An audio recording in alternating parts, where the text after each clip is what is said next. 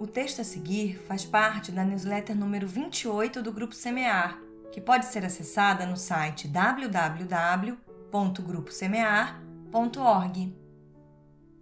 O que é ser centelha divina? Por Fátima Fagnani.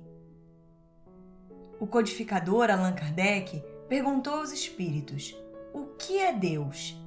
E encontramos na questão número 1 um de O Livro dos Espíritos a seguinte definição Deus é a inteligência suprema do universo e causa primária de todas as coisas. Ser centelha divina é ser uma partícula, uma fagulha, uma faísca que se desprendeu do Criador, que é eterno, infinito, imutável, imaterial, único, onipotente, soberanamente justo e bom. Deus é amor e o amor é a alma da vida.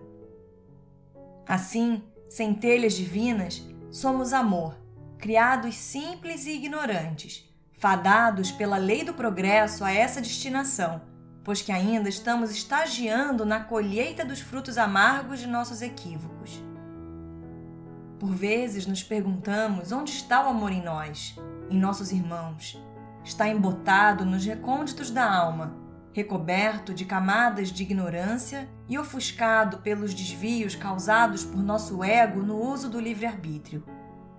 Estamos agora o resultado daquilo que escolhemos quando optamos pela porta larga da perdição.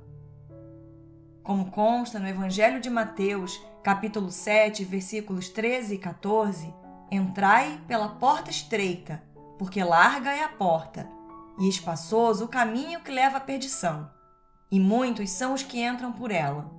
Que estreita é a porta e que apertado o caminho que leva para a vida, e que poucos são os que acertam com ela. Estamos, pois o que somos é imutável como o Pai o é. Centelhas divinas que somos, nossa destinação é o amor.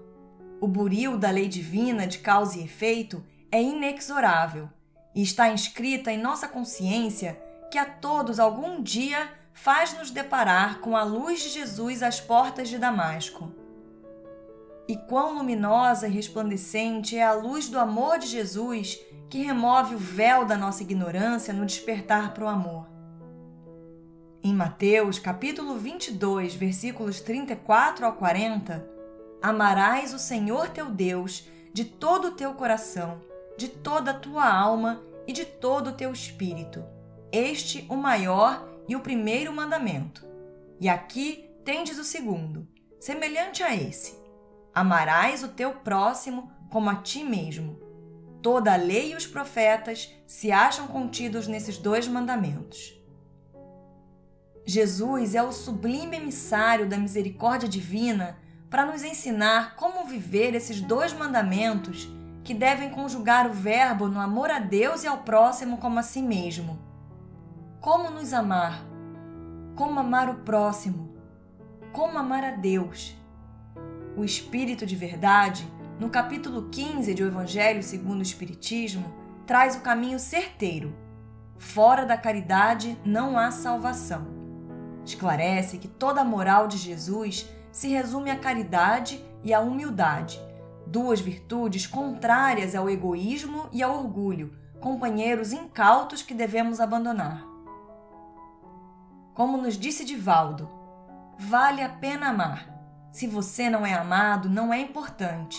Importante é quando ama. Não se preocupe com os inimigos. Todos nós temos inimigos. Mas isso é secundário. O importante é não ser inimigo de ninguém. Se alguém não gosta de você, o problema é dele. Mas quando você não gosta de alguém, o problema é seu. Então ame. Seja qual for a circunstância, o amor é o sublime elixir da plenitude, para quem o esparge e para quem é dirigido. Então, como disse Jesus, amar a Deus acima de todas as coisas e ao próximo como a si mesmo. Ame-se também. Quando você se ama, você se instrui, você se cuida, você se prepara para uma vida feliz. E somente quando você se ama que você é capaz de amar a outrem. Porque amando-se, você pode perceber as dificuldades que existem para os indivíduos abandonarem suas imperfeições, suas mazelas e tornarem-se a tolerância, a compreensão, a fraternidade e, por fim, o amor. O amor é a alma da vida. Por Fátima Fagnani